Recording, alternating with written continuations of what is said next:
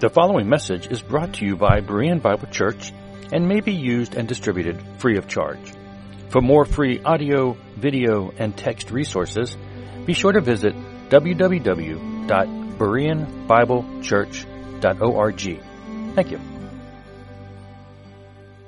Titled the message Rethinking Jesus because basically we're going to be talking today about the study of the historic Jesus, the way that the scholars have over the well, the past couple centuries. The skeptics, the questionable people have, you know, trying to prove that he existed. Um, and that's kind of where that verse came from in John that we read, you know, you, you believe without seeing. Because um, here we are, you know, centuries later, and we still believe, but, you know, there are people questioning and trying to prove this historic Jesus. So, um, it's basically in their research, they, they dig through mounds of texts, manuscripts, historic references, in order to find what they can, what they feel is a true fact about this person, a historic person known as Jesus of Nazareth. Now these studies have been accomplished by believers and non-believers of alike. You know, scholars on all sides uh, take these fields on. Of course, each group has a different idea behind what they're trying to prove. One's usually trying to seek to prove the historical Jesus of the Bible, while the other seeks to prove it as false and to have no historical value. They are seeking to dis, just dismiss the Bible as it is. And it may be of little surprise to some of you that the greater amount of work in this area has taken place over the past few hundred years, basically during the time that's called the Age of Enlightenment. Now, for those younger ones maybe who don't know about the Age of Enlightenment, that was a time in Europe during the 18th century when there was a strong movement towards this intellectual philosophical study where it was centered on reason as the primary source of authority and legitimacy. Actually, it could be traced back a little further to the 17th century with the development of modern science by those like Galileo. Science became a primary tool for these purposes and of course this put the this movement at odds with the more faith-based communities. And then on through the 18th and 19th centuries, philosophers pondered the biblical texts, and with the rise of scientific mindset, they came to challenge the idea of miracles and the Bible. Eventually, the philosophers came to the conclusion that much of what the Bible taught about Jesus was fraudulent. It was considered either highly exaggerated accounts of events or purely mythological and outright deceptive writings by his followers, if this man Jesus ever truly existed or had followers. It was during this time when much was studied and many decisions were made in relation to the Bible and the extent of its historical truths. Using the tools at their disposal at that time, scholars studied and came to the many ideas about the scripture that still influence modern studies to this day. While these studies have continued over the centuries, and while many of the thoughts on the subject have changed gradually in the scholarly world, sadly some of the findings from the earlier years are still finding influence in the circles of both Christians and the teachings of the skeptics. Fortunately, with the continued advancements in the field of archaeology, the past hundred years have yielded many results relating to the realm of biblical studies. Unfortunately, though, there are many average people or novices and novice skeptics who have discontinued their studies and are not up with the latest findings. And therefore they continue spewing forth their views that are based on outdated material. So today what we want to do is look at some of the material of recent times to find out what scholars have or should have changed their views over based on the findings. But first I want to touch briefly on a little history of what they call the quest for Jesus. Now about 150 years ago, what is referred to as the first quest to find the real Jesus took place. While this first quest came out of what is now considered a largely discredited and obsolete rationalism, its assumptions and methods are still widely seen and used today. Basically, the initial assumptions from that time period are these, that miracles cannot and do not happen. The Jesus of history is dramatically different from the Christ of the Gospels. The message of Jesus was dramatically different from the message of the early church, and the Gospels cannot be trusted as historical sources and, in fact, may be considered falsifications of what really happened. Sadly, some of these, op- these assumptions are still the operating principle for scholarship today. But back in the time when they were established, they were the springboard that launched hundreds of books by scholars attempting to reimagine the story of Jesus and tell it within a more scientific and naturalistic bent. The books of this time caused a sort of crisis of faith that gradually emerged into a kind of rationalistic Christianity that we now refer to as liberal Protestantism. Now while many people come to embrace, came to embrace this new rationalistic view of Jesus, some did stop to actually use their brains and think about it, doubting the accuracy of the interpretations. It led uh, Anglican Bishop William Temple to ask the logical question, why anyone should be troubled to crucify the Christ of liberal Protestantism has always been a mystery. By the early 1900s, this brand of liberal Christianity appeared to be bankrupt, and this scientific portrait of Jesus from the first quest began being viewed as a dead end. While hanging to the, to the no miracles idea of the first quest, optimism declined and ultimately led to a second quest that started around the, in the 1950s, and then a third quest which went into the 1970s and is continuing to this present day. When you dig into this field of study by scholars, it can quickly become a complex journey through long, often torturous historical arguments. They often master the minutiae of history and get led down paths that end up contradicting what the Bible and gospel records actually tell us. In an often ever-changing world of discoveries, what was a historical fact yesterday can become an inaccurate view today. Sadly, pieces of erroneous teachings can easily continue to be taught as fact by teachers who are not up on the latest discovery in the field, and so they continue to propagate the false views, spreading them to those even less informed. Now today I'd like to take a quick look at some of the areas of information where more recent discoveries have changed previously held views on topics relating to the Bible and Jesus. First, let's take an ever so brief look at the world of textual criticism. And by that, I mean the study of the Bible manuscripts and translations of them. In this day and age, when there seems to be an unending amount of available translations of the Bible to choose from, how many people actually stop and think why that might be the case? Isn't there like a master copy of the Bible somewhere that people just take and they translate into their own translation? Somewhere under glass, somebody, I think the, the Vatican has it, but now, there is one Bible, that's the root one that Jesus wrote, right? And then they just translate from that. That's, that's the general, sadly some people probably think that. Um, but that's not the case. There are actually thousands of individual manuscripts, copies upon copies, many from different time periods throughout history.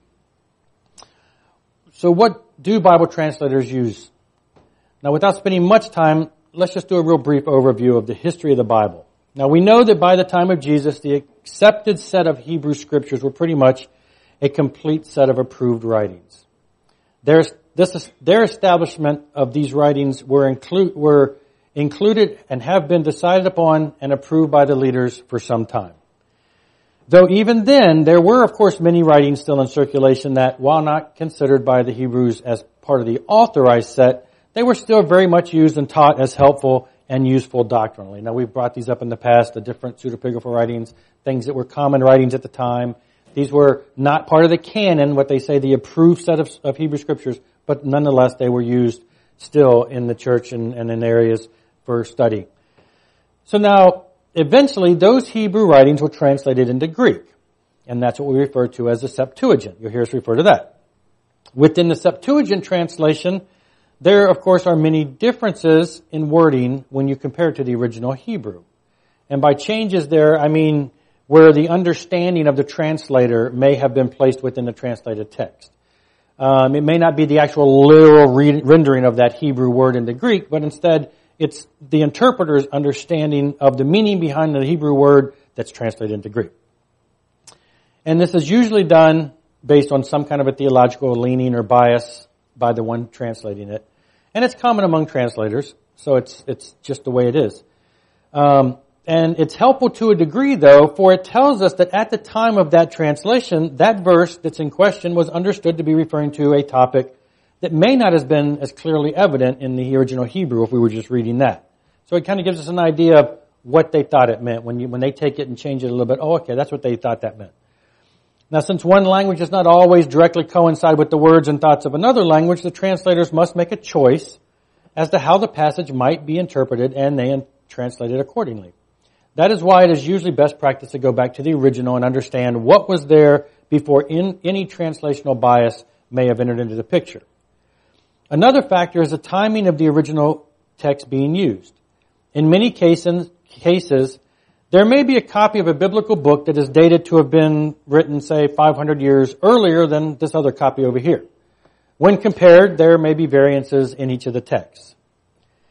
Most might think, well, the older is obviously more accurate than the latter version, so because it must have been changed over the years by translational errors or biases, so they think that they should lean to that. But what if the earlier dated edition had been intentionally changed or corrupted, and it is found to be at odds with like 10 other copies from a much later date that come from multiple different geographical areas? There may be evidence that the 10 copies, while they may be newer copies, were, they obviously stem from a different originating copy and may be more accurate than the much old, and much older than the older copy with the changes. As you can imagine, the field of manuscript studies gets complicated very quickly. And they go back and forth, seeking to determine which text may have been added and changed intentionally or which may have been just scribal errors and copying. So there's a lot to it. It's not as easy as the older is the better. so now, in the time following Jesus, many different groups and individuals wrote what they had seen and heard. And since there was no copy machines back there, nor phones that you could take a picture of, those eyewitness writings had to be hand copied as they were passed around to the various groups and churches of the first century. Of course, not all the writings were by followers of Jesus, and there were some odd ones in circulation also. Then as the years go by, collecting, collections of these writings were understood to be important and to be preserved, and so decisions had to be made as to which of the writings were authentic and which were not. On top of having a multitude of various titles to choose from, there would also have been multiple copies to choose from even at that time of each individual book, so decisions on which copies are most accurate has always been a consideration. So within the first few hundred years of church history, leaders and councils come together to ponder upon which works were considered divinely inspired and which were not, and that is where the body of work we now have known as the New Testament was decided upon.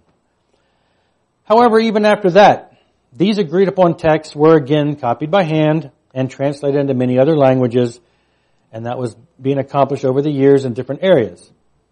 Now, then in the early part of the fifth century, Jerome, at the time, gathered all, gathered a bunch of the copies and he translated the entire New Testament into Latin. It was his Latin edition that was the key translation for the next thousand years of church history. After that thousand years or so, in the years preceding the Reformation, Greek manuscripts started resurfacing, surfacing. So the original Greeks that he had used or just, they started finding the originals rather than just relying on the, on the Latin.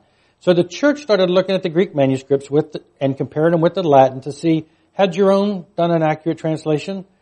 And so basically textual criticism began at that time again.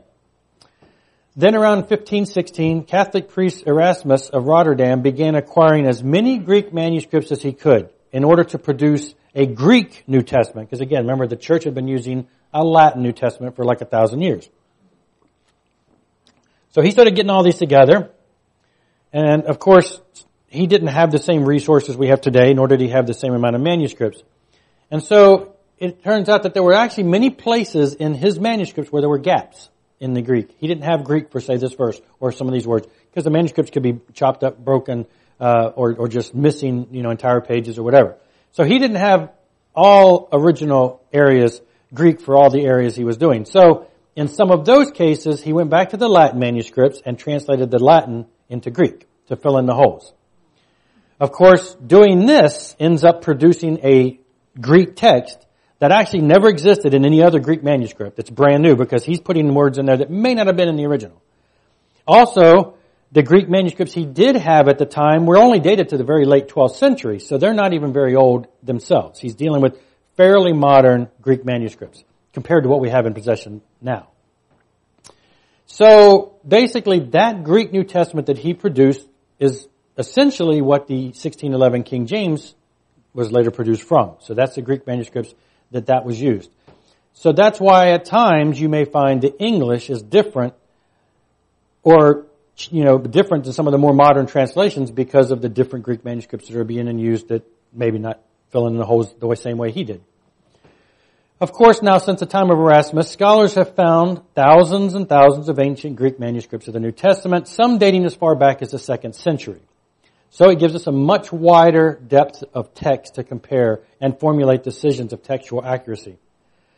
So at present, there actually exists about 5,800 manuscripts of the New Testament, dating back through the first thousand years of church history. With one recent discovery, while they're still processing the information, they're saying leans towards it being dated back as far as the first century, so one of the oldest ones that they found. Mere, a few mere decades from the actual events that took place. As more and more of these discoveries are made, views changes, views change as they would be, would be expected. And while scholars for the longest time believed that the New Testament writings did not even begun to be written down until decades after the fact, like in the 50s or 60s, newer evidence is leading many to think that the book of Mark, for instance, has, was likely written in the late 30s, a mere few years after the crucifixion of Christ. All of this to say that as centuries have passed, more and more material has been discovered, giving a much larger pool of information to study and determine the facts from. And that is often why there have been so many new translations in recent decades. Not only are there more manuscripts to compare and get better text from, but the historic and cultural resources also discovered have given scholars a much better look into the world and the beliefs of the ancients who produced those stories, giving us a clearer understanding of their original meaning. So as manuscript studies continue, more and more opinions on the historicity of the scriptures are formed, and over the centuries, the skeptics have held varying positions, many of which have been overthrown by these new findings. So let's look at some of the changes of opinion in recent times. For many years, the Bible story was attacked by skeptics as they denied the historical existence of Jesus because there was no evidence at all for a town called Nazareth as even being in existence back at the time when Jesus walked the earth. There's no mention of it in any Jewish or Roman source outside the Bible until the fourth century. Not a single mention to the fourth century. It's never mentioned in the Hebrew Bible, nor in the Mishnah, which is the Jewish commentaries, including traditions dating back to the first century. Nor does Josephus ever mention it in his massive amount of historical works from the first century, even though he does mention many small towns of the time. It isn't until the third century that we even find a historical mention of a town called Nazareth, which may be the town of Nazareth, even in the extensive journals of Bordeaux, who visited the area of Palestine in 333 through 334. There is never a mention of the town and all of the places that he visited and documented. In 1962, a discovery was found in an ancient synagogue on Israel's coast. There they found a gray marble fragment listing various towns and villages in Galilee, and Nazareth is included. But even this was dated to be around AD 300. So, all evidence seemed to show that the town to have, that the town didn't come into existence until later, closer to the fourth century, but not at the time as when the Bible account claims it was. Back in the 1950s and the early 60s, workers tore down an 18th century church in the area to make place for a building of what would become the Basilica of the Annunciation, which was completed in 1969. During the work, the teams found Iron Age and Roman era artifacts as well as depressions in the underlying rock that gave evidence of the possibility of stone houses existing there in the Roman era. During excavations in 1990 in a place believed to be where the angel Gabriel appeared to Mary, referred to as Mary's well, and in that same surrounding area that we've been talking about, they uncovered a handful of ancient coins, including 10 from the Maccabean era, which is 165 to 66 BC, so we're talking a couple, you know, 100 years before Christ, 200 years, two from the time of Herod the Great, which is 37 BC to 4 AD, and one from the time of Archelaus, from 4 to 6, from 4 BC to 6 AD. So all of this is right around the time uh, before Christ. then in 2008, a myth, mythicist writer named René Salm published a book entitled The Myth of Nazareth, the Invented Town of Jesus. However, within one year of that book being published, Israeli archaeologists made a major announcement that they had discovered the remains of a stone house in Nazareth just steps from the Basilica of Annunciation, and it dates back to the time of Jesus. They had found remains of supporting walls, what appeared to be a hideout or safe room, a courtyard, and an elaborate series of cisterns that seemed designed to collect water from the roof of the dwelling, as well as a group of grain silos buried deep in the ground. According to the preliminary reports at the time, the ruins are of a domestic house with a few rooms and open courtyard dating back to the late Hellenistic to early Roman era, which would be 1st century BC through 2nd century AD. Plus, pottery shards found in the floor of the house were common local Galilean pottery dating to the early Roman period of the first century, as well as soft limestone cups and bowls common for Jewish purity rites of the era. In the end, archaeologists have determined that the cluster of ecclesiastical buildings that had been built directly had been there had been built directly over what would have been the town of Nazareth at the time of Jesus. They concluded that indeed the town was there during his time and would have been located in an isolated basin in the hills, far from any main road. That's why most likely it was not noted by Josephus or others at the time. This also would have helped to spare it from the ravages of the Jewish war of 65 through 70. As it turns out, this was not the only, not only the first century, the first first century house, too many first, to have been found in the area. In an archeolog- in a article published in the 2015 issue of Biblical Archaeological Review, Ken Dark reports of a first century house partly made of mortar and stone walls cut into a rocky hillside that could, they say, very well be the childhood home of Jesus. The site itself was uncovered actually in 1880 by nuns at the Sister of Nazareth convent and the stone and wood structures were cataloged and recorded in 1936 by a Jesuit priest. However, none of those reports or research were ever published publicly, and therefore remained unknown except for the occasional pilgrimers to the area who found these things. And it was actually not until 2006 that the site was excavated by archaeologists. Research shows that the house was revered as the childhood home of Jesus during the, during the Byzantine period which started around the third century, well, fourth century, 8300, and continued up into the 15th century. The house is to believe to have been abandoned in the first century and then used as a burial ground. Two empty tombs have been found next to the house. And since they are a rock cut style with a rolling stone for a door, it suggests that they were used during the first century when such tombs were common. Centuries later, Byzantine Christians erected a church over the site to protect it.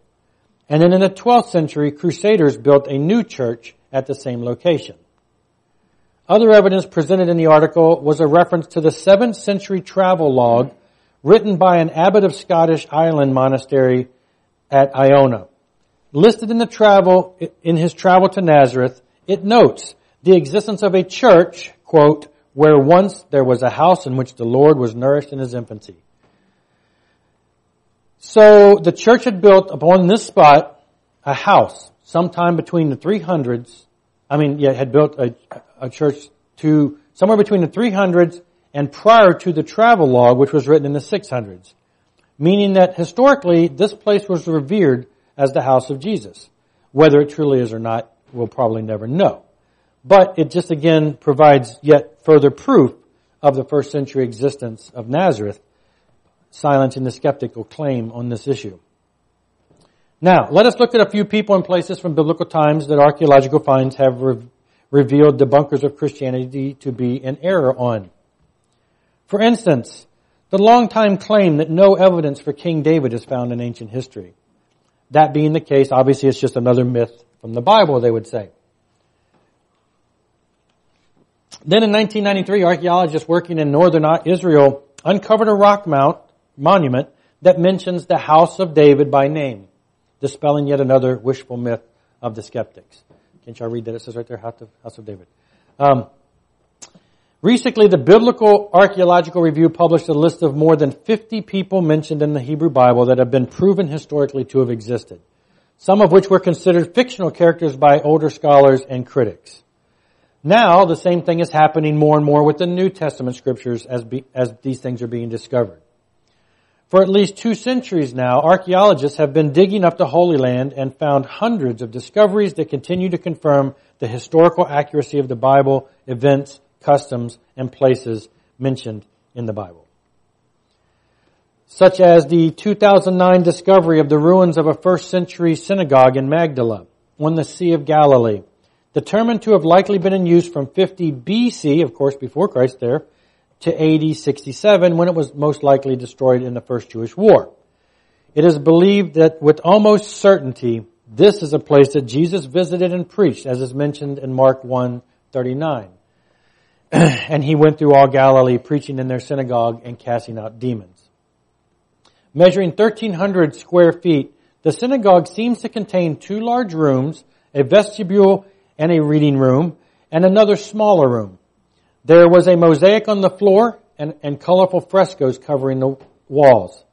In the main room there was a large square stone which contains a relief of the seven branch Jewish menorah. Like that.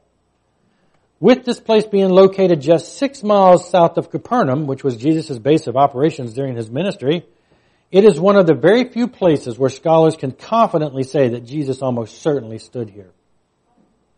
Another strike at the Gospels as being nothing more than fiction is the mention of the leader Pontius Pilate, who Bible skeptics were quick to point out the lack of historical evidence for even his existence. That view was shattered in 1962 when archaeologists discovered an inscription in Caesarea Maritima, Maritima, the center of the Roman administration during the time of Jesus. This Pilate stone, as it is now called, bears the inscription mentioning Tiberius the Roman emperor at the time, and Pontius Pilate, the prefect of Judea.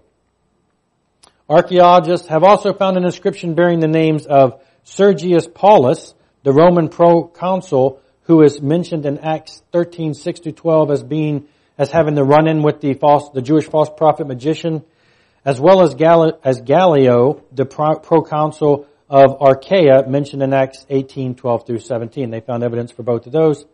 And then there is also the inscription found regarding Erastus, who is mentioned in Acts 19:22, 2 Timothy 4:20, and Romans 16:23, where Paul says, "Gaius, who is host to me and to the whole church, greets you. Erastus, the city treasurer, and our brother Quartus greet you." Erastus is noted as being the city treasurer, which ties in with the wording of the inscription that they found about him in Corinth. There they discovered a marble dedication slab embedded near a long bit of pavement that says, Erastus in return for his aedileship, which is the word I guess it means the government office, laid the pavement with his own money. Kind of makes you think he didn't lay it with the treasury money, it lays it with its own money. Now moving on from people, another key area of attack by the skeptics is regarding the biblical account on the crucifixion. Skeptics again claim the scriptures to be fiction because they discuss a form of crucifixion that is not, according to them, historically accurate. John 20, 25, which we read earlier, speaks of Thomas's response as the other apostles state that they have seen Jesus. And he says, unless I see in his hands the mark of the nails and place my finger into the mark of the nails and place my hand into his side, I will never believe. In response to this, many critical scholars scoff, stating that crucifixion was accomplished by tying the victims with ropes and not with nails, as the, so therefore the biblical account is fictional. On top of that, they claim that the crucified bodies were not removed from the cross and buried, as the scriptures say. Instead, they were usually left on the cross to decay for many days, to be eaten by scavengers, and later thrown into a shallow, anonymous grave. Therefore, many scholars hold that Jesus was not taken down from the cross at all. They claim the Romans did not allow the burial or of crucified criminals, and that the whole point of crucifixion was to be a visible deterrent against future crimes, giving a long-term horrible scene to keep the people in line. They come to this conclusion based on some ancient writings describing the use of crucifixion at the time. Of course, this view had to change some when, in 1968, Israeli archaeologists excavating a burial grave northeast of Jerusalem, which contained a first century tomb with an ossuary, An ossuary, for those who don't know, is a bone box. This bone box contained the bones of a crucified man. For those not aware, a brief explanation of these bone boxes. Now back in the day, the burial process was a two-part, was a, uh, the, was a two-part process. After death, the body was wrapped and laid on a slab or a shelf in a rock-hewn tomb, as we would know, and the entrance was sealed with a stone slab. They left the body to decay in the dry heat of Palestine for one year, at which time the family would normally return, open the tomb, and place the remains of those into a small ossuary. The box, this was done in order to provide a more permanent burial, which would save more space because tombs were expensive. The bone boxes were limestone and the length of them was about long enough, made long enough to fit the longest bone in the body, the femur, at about 20 inches. This practice was in place in Israel between 20 BC and AD 70, and to date, over 2,000 bone boxes have been discovered. Now inside this particular ossuary of the crucified man, they found that on top of this man's right heel bone, there was a board, and through the board and his heel was a 4.5 inch spike, giving proof that nails were involved in crucifixions. They also found that the man's legs were broken, as is also mentioned in the gospel account of crucifixions. Now, of course, skeptics are quick to point out that this is the only single piece of evidence in all the bone boxes found that has ever shown any evidence of this nature. That in all the numerous remains that they found, this is the only example of a crucified man being buried. They say the Romans almost could have been said to have run an execution factory, crucifying hundreds to thousands of people at a time during revolts and other times of turmoil, making burial near impossible. That, due to the Jewish views on, uh, on ritual impurity, they did not leave dead bodies exposed, as is noted by historians like Josephus and others at the time. Josephus stated, the Jews are so careful about funeral rites that even those who are crucified because they are found guilty are taken down and buried before sunset. So they're saying that the Jews, you know, that the Romans would have not allowed it, but Jewish history shows that it was, you know, not good. They did not allow that to happen, so they would have. Now some historians claim that essentially it was part of the law to actually remove the bodies, pointing to the Roman legal code called the Pandectii, which states the bodies of those who are condemned to death should not be refused their relatives. At present, the bodies of those who have been punished are only buried when, when this has been requested and permission granted. And sometimes it is not permitted especially when persons have been convicted of high treason. The bodies of persons who have been punished should be given to whomever requests them for the purpose of burial. Other modern, scholars debunk the views of the skeptics by pointing out the, that the idea of not allowing for burial tends to be based on examples considered during the siege of Jerusalem in AD 68 through 70. During the brutal war against the Jews, things were different, and you cannot use that specific situation at a time of turmoil as evidence that that's how things always were through the times of Jesus. Another discovery in 1990 relates to Caiaphas, the high priest, who was in charge when Jesus was arrested. Now, while not necessarily a character that was disputed by the skeptics, it is a biblical character find nonetheless. Historically, he had only been known from written records.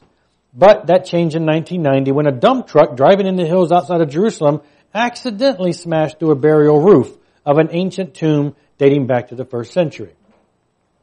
Inside the tomb were bone boxes like the one found of the crucified man. One of them was decorated more ornately than the others, and on it was written in Hebrew, mind you, you know, that dead language that supposedly nobody spoke at that time. It had the words Joseph, son of Caiaphas. Inside the ossuary were the bones of six people, two toddlers, a teen boy, an adult female, and a man about 60 years old. Most believe the ossuary to be authentic, and Israeli archaeologists believe it to be the actual family tomb of the high priest Caiaphas. And continuing to speak about bone boxes, some of you may have heard of the uprising and publicity behind the documented release in 2000, back in 2007, co-produced by the famous movie maker James Cameron. It was centered around the 1980 and 1981 discoveries of two intact first century tombs containing numerous bone boxes, some of which contained human remains. Among them, they found one with the shocking inscription of Yeshua bar Yosef, or Jesus, son of Joseph. The movie they entitled The Tomb of Jesus, as well as a book that was later written centering on this called The Jesus Discovery, sought to make the claim that this box contains the bones of Jesus. This was claimed in an attempt to prove to provide proof that he died in a typical Hebrew fashion, was placed in a tomb, possibly moved on the third day, but at some point was later removed from the secret burial place and stored with his family as would be expected in a family bone box area. In the book version, co-authored by New Testament scholar James Tabor, it claims that the, bo- that the box almost certainly held the bones of Jesus of Nazareth. But he finds, actually, he finds that this is in no way contradictory to the Christian faith message. Because according to Tabor, the beliefs of the original followers of Jesus believed that he would have been raised in a spiritual body after his death and not a physical body. Therefore, having these bones left behind is not a problem for him. Now, I can only assume that Tabor's comment is based upon some assumption that the apostles had held to some kind of a Gnostic belief in the evil of the material versus that of spiritual, which is really not the case. But that's how he got around that. Also related but found years later and in a totally different location is the ossuary found bearing the inscription James, son of Joseph, the brother of Jesus. Scholars still debate on whether the, ins- the inscription in whole or in part is authentic. Some say, yes, it said James, the son of Joseph. Others say somebody later added the brother of Jesus. Um, but anyway, so they debate about all that. Um, but they still feel that it's legitimate and accurate for James, son of Joseph. This box was not found within the same tomb as the Yeshua box, where the other, while there were other boxes with that one. Now within the tomb that the Yeshua box was found, and they claim there was other family members of Jesus. There's one marked Maria, which is said to have been the Latin form of the Hebrew name Miriam, along with one labeled as Yosa or Jose, another labeled Miriamine Mara, which they would suppose to be a form of Mary Magdalene. And the last one is labeled as Yehuda bar Yeshua, or Judah, son of Jesus. The sensationalism of the movies and the book is obvious, and the scholar, but the scholarly and archaeological world does not come to the same conclusion as those who pres- made the movie and the book. In 2013, one of the Israeli archaeologists, who actually is the one that discovered these tombs, as well as another professor who was involved with it, publicly dismissed the claims and theories of the book and the movie, calling them sensationalistic and lacking any factual or scientific foundation. They went on to state that the movie is not serious and that they are not discovering anything. They haven't found anything, the people who made the movie, they haven't found anything, and there is no basis at all on which to make a story out of this in an attempt to identify this as the family of Jesus. They stated that the names found on the ossuaries are extremely common for that day and age, and that there is nothing here to link this to the family of Jesus of Nazareth. Now on a side note though, I'd like to spotlight one point of interest, to me at least, in this story. And that's the fact that as I kind of hinted to earlier, that on these boxes, the supposed Jesus boxes, is the word Yeshua, and not some Greek version of Jesus as many would wish. the only reason I mention this is because, as you probably heard before, we've got that little video that I snagged out of one of David's sermons, talks about why he says Yeshua. It's like a seven minute little blurb. The amount of hits we've got on that, the amount of hype, negative comments, attacks, I don't know what you want to call it, responses, the amount of responses we've got on that has been just out of this world. People jump all over him for that. No other name but Jesus. Blah, blah, blah, blah. Anyway, his name was never Yeshua. His name was never this Hebrew term. They didn't even speak Hebrew back then. The Hebrew language was dead. It wasn't in use. It had to be Aramaic. It had to be Greek. Um, the thing is, they just, it's just, I don't know. It's, it's frustrating because we've, archaeologists are finding more and more evidence of Hebrew being alive and well at that time. This type of thing, to me, is just more evidence of that. Now those who, who do take this view are seriously behind on things, like I say, because the evidence is there that there was a Hebrew culture still alive. So when you find these types of things back in that time where you don't find the Greek name Jesus, you find a Hebrew name for what they would say is Jesus. It's just, it, I don't know, it, it strikes me because it's just kind of funny. I mean, there are some that hold that his name, there's a couple different things. We've gotten so many responses, it's, it's, it's funny sometimes to, to deal with some of them, but that one person actually says everything, God changed the entire culture from Hebrew to Greek on purpose. He rewrote the Bible in Greek. He changed everything into Greek. All the names were Greek. There were no Hebrew names. So that's one view.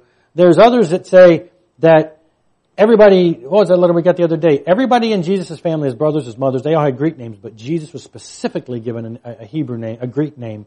They all had Hebrew names. He was specifically given a Greek name to stand out, to be so different, to be in that culture, that'd be different. So, I mean, they, there's all kinds of excuses for people as to why that, but, you know, I think we find as they uncover more and more things from this same time period that Hebrew was still in use, uh, more so than they would like to think.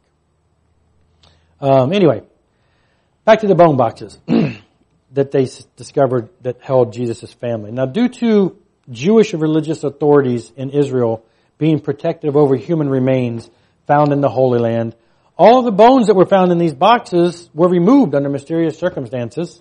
Sometime in the 1980s and 1990s, they were presumably reburied, but no one seems to know what has happened to them. So, now the last point we're going to look at today is a dispute among the scholars in years past is the view of the New Testament's idea of Jesus being a suffering Messiah.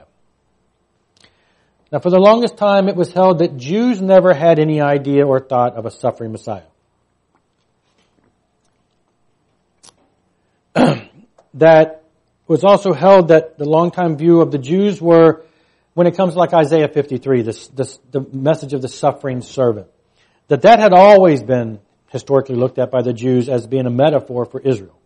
That the people of Israel were the ones that were the suffering, uh, and not an expected Messiah. So they never applied that to the Messiah.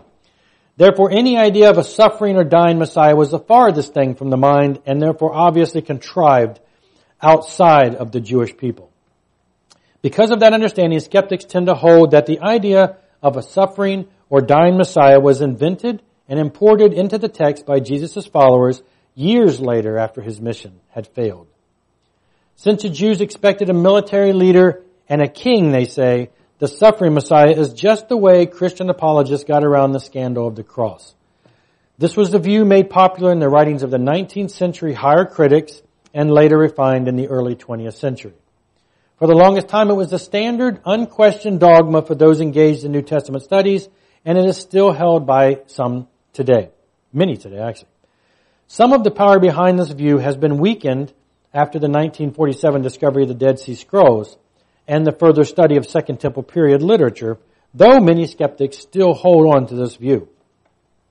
In his 2014 book entitled How Jesus Became God, Bart Ehrman states, whatever specific idea any Jew had about the Messiah as cosmic judge, mighty priest, powerful warrior, what they all thought was that he would be a figure of grandeur and power who would be a mighty ruler of Israel.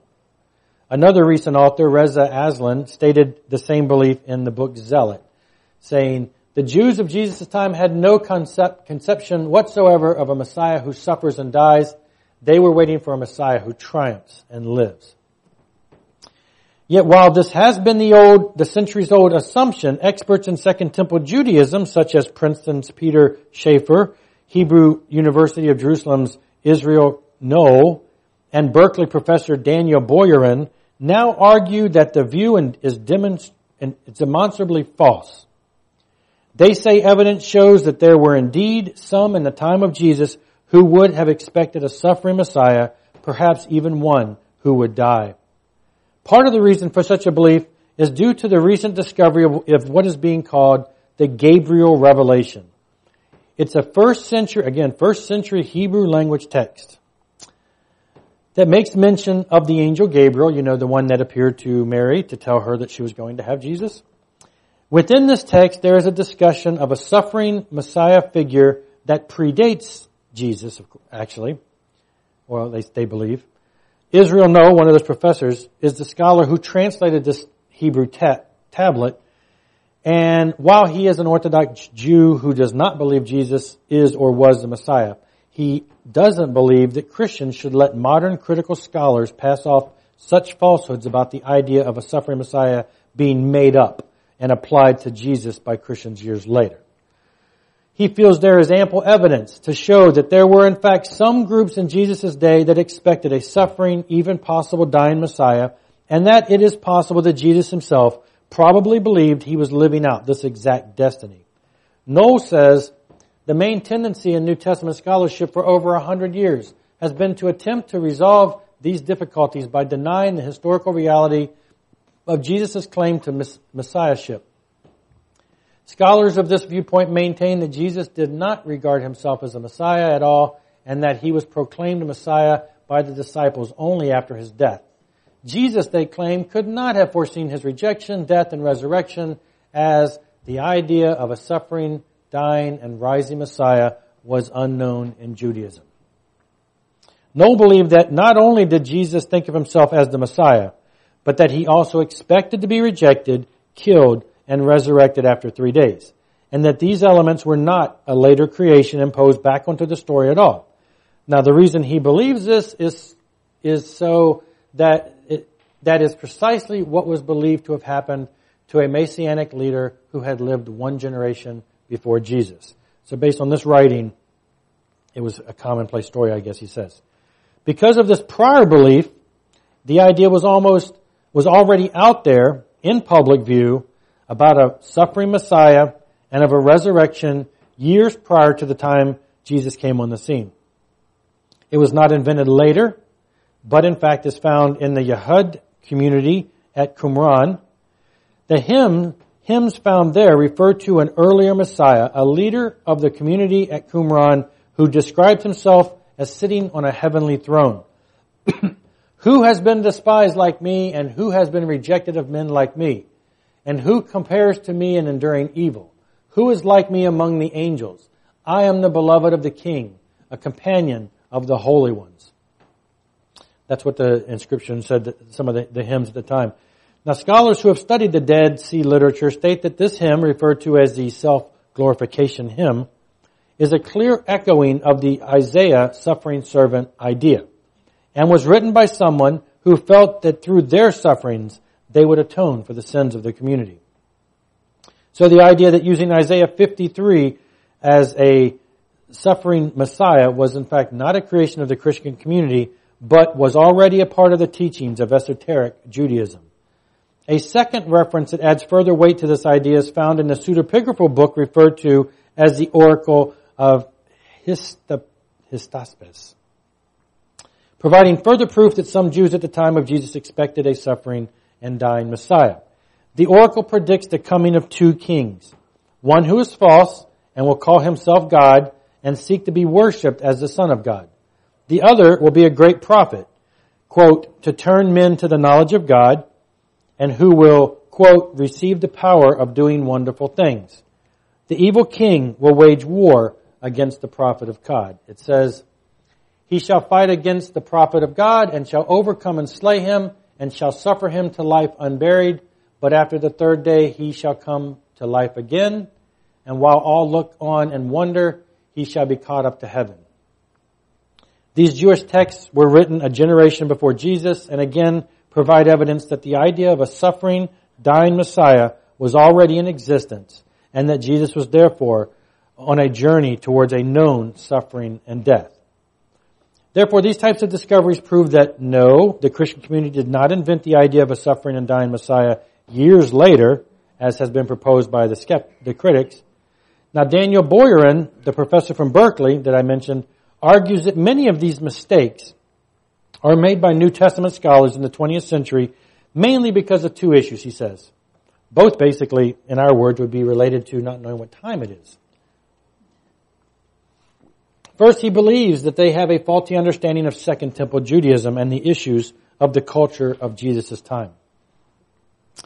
And secondly, they instead take ideas and beliefs of the teaching of the Talmud, which was written centuries after Jesus' time, and they project those beliefs backwards into the culture and practices of Jesus' life at his time. So while this idea of Jesus' followers creating the suffering servant teachings years later as an apologetic for Jesus' death is still taught in universities and seminaries to this day, Professor Boyarin says it is completely false and has been covered and documented as false by modern Messianic Jews. So this is like not even a point that they argue about anymore, yet people still teach it. so while many hold to the idea that the Jews have always viewed Isaiah 53 as a metaphor for the people of Israel and not the Messiah, Boyarin points, points out that to the contrary, such a view is a very recent creation, in fact, and it has been completely, it is to be completely rejected.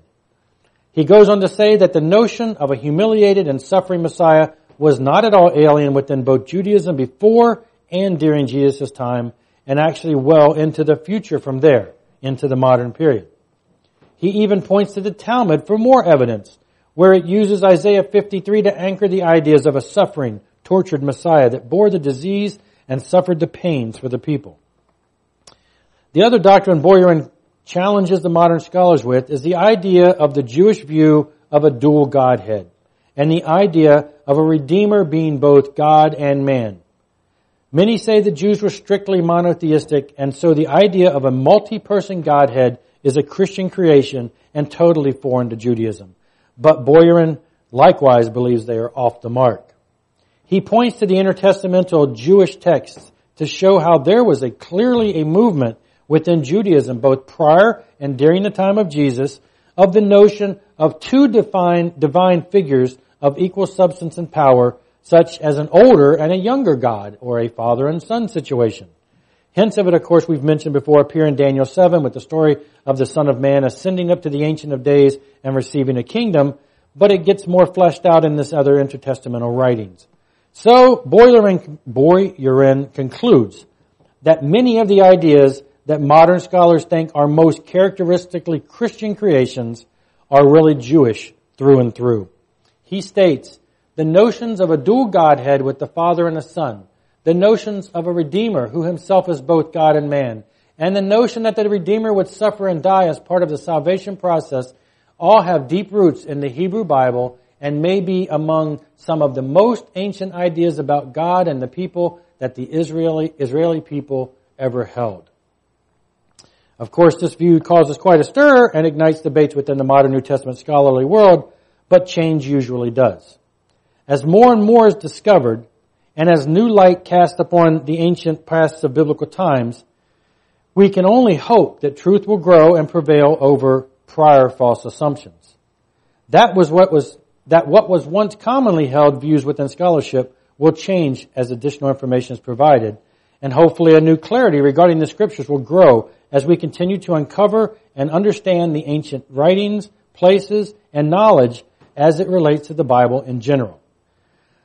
Although my absolute greatest hope is that the mainstream church of Yahweh would wake up, not stay complacent, but continue to study to show themselves approved, studying these new discoveries and conforming their ideas of scripture to the new knowledge discovered, that they would not simply stick with the traditions that have long since been proven erroneous, but may be unknown to them.